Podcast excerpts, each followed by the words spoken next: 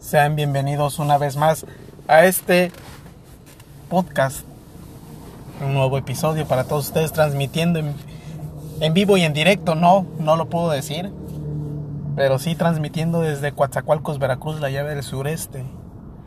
En el pleno corazón del Golfo de México, señoras y señores. Aquí estoy con toda la buena vibra y la mejor de las intenciones para todos ustedes compartir lo mejor de mí para todos. Hoy sin duda quiero platicar acerca de, de la pobreza, pero en primer lugar de la pobreza mental. Esa pobreza que sin duda caracteriza mucho a los envidiosos. Y les voy y voy a empezar por compartirles una anécdota muy personal y que sin duda me, me marcó siempre y es algo que, que hasta mi pareja ha ayudado, que amigos cercanos ha ayudado y que a mí me ayudó bastante en, en tiempos, ahora sí, no tanto difíciles, porque yo no, todos los tiempos son difíciles y en cada uno de nosotros está la solución a todo. Todos tenemos la solución a nuestros problemas. Y, en, y sobre esa línea, pues mi hija brincó de, la primaria, bueno, del kinder a la primaria. Entonces, teníamos que estar buscando escuela y se me ocurrió la fabulosa idea de meterla a una escuela privada. Sobre ese sentido, pensé, me va a costar cierto cierta cantidad de dinero, porque mejor no busco un negocio, algo que, que, me vaya a dar un rendimiento pues más o menos viable durante el mes para cubrir ese gasto. Y pensé y pensé, pensé poner una tienda, una verdulería, pero al final de cuentas, de tanto pensar y de desarrollar todo ese misterio, ¿no? Lo que pueden ser los negocios, Me llega la idea a la cabeza de empezar a vender fruta. Como ya creo que ya lo he platicado en, otro, en otros capítulos, soy abogado, tengo muchos conocidos, muchos colegas, hay clientes, eh, tengo, digamos, en, en el día puedo convivir hasta con 100 personas, imagínense. Entonces, ¿Cuántas de esas 100 personas no les gusta desayunar en su casa? No les da tiempo. No se organizan.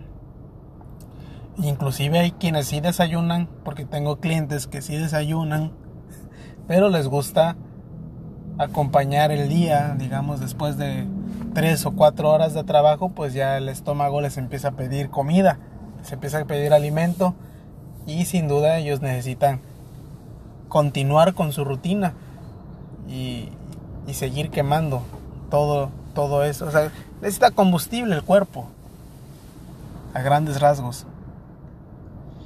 Y vieran cuánta gente, cuántas personas que en ese momento fueron cercanos a mi círculo, cuánta gente se burlaba de mí por el simple hecho de decirme que qué si ya no me daba el dinero para ser abogado, o sea, si no me daba mi profesión para, para pagar ciertas cosas, que tenía que estar buscando otras alternativas para sobrevivir.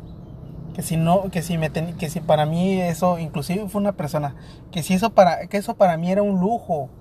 O sea, que yo para, que para mí representaba pagar un lujo el hecho de que mi hija estuviera en una escuela privada.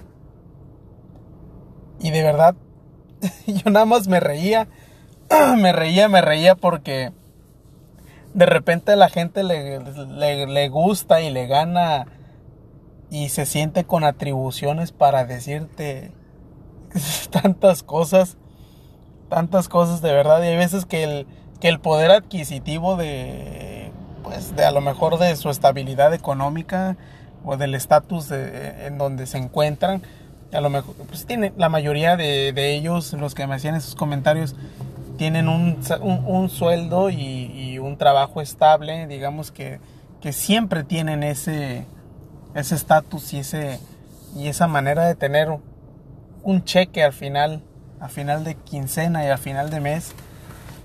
Pero sin duda eh, me encontraba con esa situación. Porque yo sin duda, sin duda, eh, tengo hasta la fecha, porque ahorita, después de que... Eh, eh, todo depende siempre del tiempo y de rachas. Cuando vienen buenas rachas en, el, en el litigio, vienen buenas rachas, vienen a veces las empresas se llenan de demandas, como ahorita, que son, son grandes tiempos de crisis. Entonces hay que, es muy demandante el tiempo que se está utilizando para tratar de arreglar los asuntos. Eh, se atienden las demandas nuevas de, diversos trabajadores, sobre todo yo que estoy en el ramo de, de tratar de, mediar entre empresas y trabajadores me dedico sobre todo a esa me siento ahora sí pues no un experto pero sí puedo opinar del tema porque llevo ocho años trabajando en esto entonces sin duda es algo que que ahorita me ha estado absorbiendo muchísimo muchísimo como no tienen idea. Y de cierta manera pues no he podido vender y, y luego mis clientes también me regañan. Pero en el momento, en el momento que, que pasó que le di cierta prioridad a la venta y al tener a mis clientes satisfechos y, y que me esperaban luego unas mañanas con ánimo ah, para recibirme su, su, frutita, de verdad que me encontré con, con dos cosas, ¿no? Mis amigos, los que... a mis amigos, amigos sí me compraron. Hasta la fecha de hoy no puedo decir que no hubo nunca una situación con ellos. Pero la gente que frecuentaba en ese momento nunca me compró. Eso sí, criticar, me criticaron a más no poder. Y me. Y me señalaron y pues, nunca me compraron. O sea, pueden decir que. Que a lo mejor yo era un muerto de hambre por, por tener que vender. Pero ellos al final de cuentas ni, ni me compraron alguna vez fruta. y excusas hay muchas. No como fruta, no me gusta.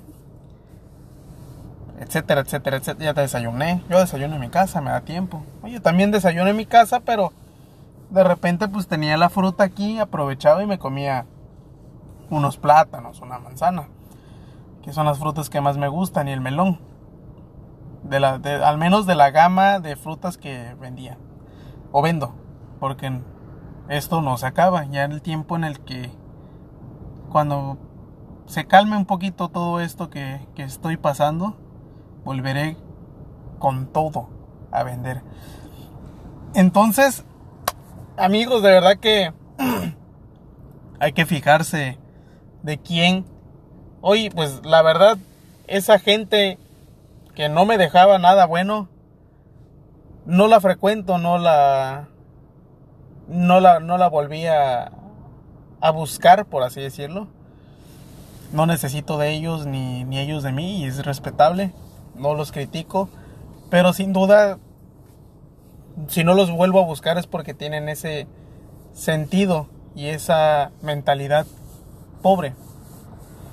Entonces, la pobreza se puede manifestar de muchas de muchas, de muchas maneras y sin duda la mentalidad pobre es la que más duele porque puede haber gente que busca salir adelante por todos los medios posibles y, y digamos tienen alguna vivienda precaria y eso, pero pues ahí van, ahí van, ahí van y van a buscar mejorar.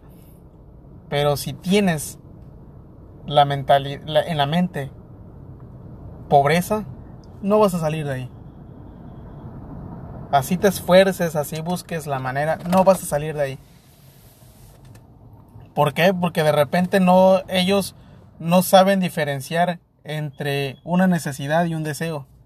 Entonces, la mayoría de las veces ellos gastan para cubrir ciertas cosas que no necesitaban. Por querer a lo mejor apantallar o aparentar algo. Y después, cuando hay carencias, eso que no necesitaban, lo tienen que vender. O lo tienen que empeñar. O inclusive hasta lo tienen que regalar. O malbaratar, ahora sí, para sacar algunas cuantas monedas y salir del bache. Esas son cosas que sin duda hay que poner muchísima atención y sobre todo también hay que poner mucha atención en con quién nos juntamos. Esos a veces eso e, esas esos comentarios no los no los vemos venir y, y no ponemos mucha atención, pero siempre es importante saber de quién nos rodeamos, amigos. Así que mucha atención, mi gente. Con eso, con eso, ahora sí, con la familia. Y, una cosa yo les puedo comprobar también, ¿eh? Es muy difícil a veces que ciertas personas que consideramos nuestros amigos nos vayan a comprar alguna vez alguno de los productos que vendemos. Pero es, muy, es 100% más fiable de que las nuevas personas que te compran, o sea, los que resultan ser tus nuevos clientes, se vuelvan tus amigos. Y hay que fijarnos siempre, ponernos metas y ver hacia dónde queremos llegar para ahí aferrarnos y cumplir eh, eh, los objetivos paso a paso. Así que mi gente, a poner atención a poner manos a la obra. Espero les haya gustado esta pequeña anécdota que les compartí el día de hoy de la pobreza mental. Así que termino el día de hoy este capítulo desde la llave del sureste, en el mero corazón del Golfo de México, Coatzacoalcos, Veracruz, México. Un abrazo a todos ustedes. No dejen de seguirme en mis redes sociales. Facebook, estoy como Enrique Sada 05, si mal no recuerdo. Facebook.com diagonal Enrique Sada 05 en Instagram estoy como me pueden busquen diagonal Kike.sada y sada.enrique Twitter arroba Kike Sada. Y en YouTube me pueden encontrar igual ya, ya, ya está la página ya está el canal en YouTube arroba Kike Sada o, youtube diagonal.com diagonal Kike Sada búsquenme, agréguenme, denle like a mis fotos, luego en Instagram, que es en la red social donde estoy más activo. Vendrán sorpresas muy pronto, estoy trabajando en la mente. Hasta me duele la cabeza todos los días, mis amigos. Todos los días me está dando migraña, pero vamos a salir adelante, vamos a seguir nutriendo esta cabezota de nuevos conocimientos porque hace mucho tiempo no se entrena y por eso le duele. Es como cuando estás haciendo 100 lagartijas y nada más aguantas 20. Así siente forzadita mi cabeza. Pues un gustazo, un gustazo otra vez compartirles historias y un nuevo episodio para todos ustedes, mis amigos.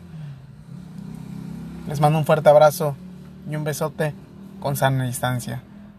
Excelente jueves y excelente día a todos para los que no me escuchen en el día que se publica esto. Chao.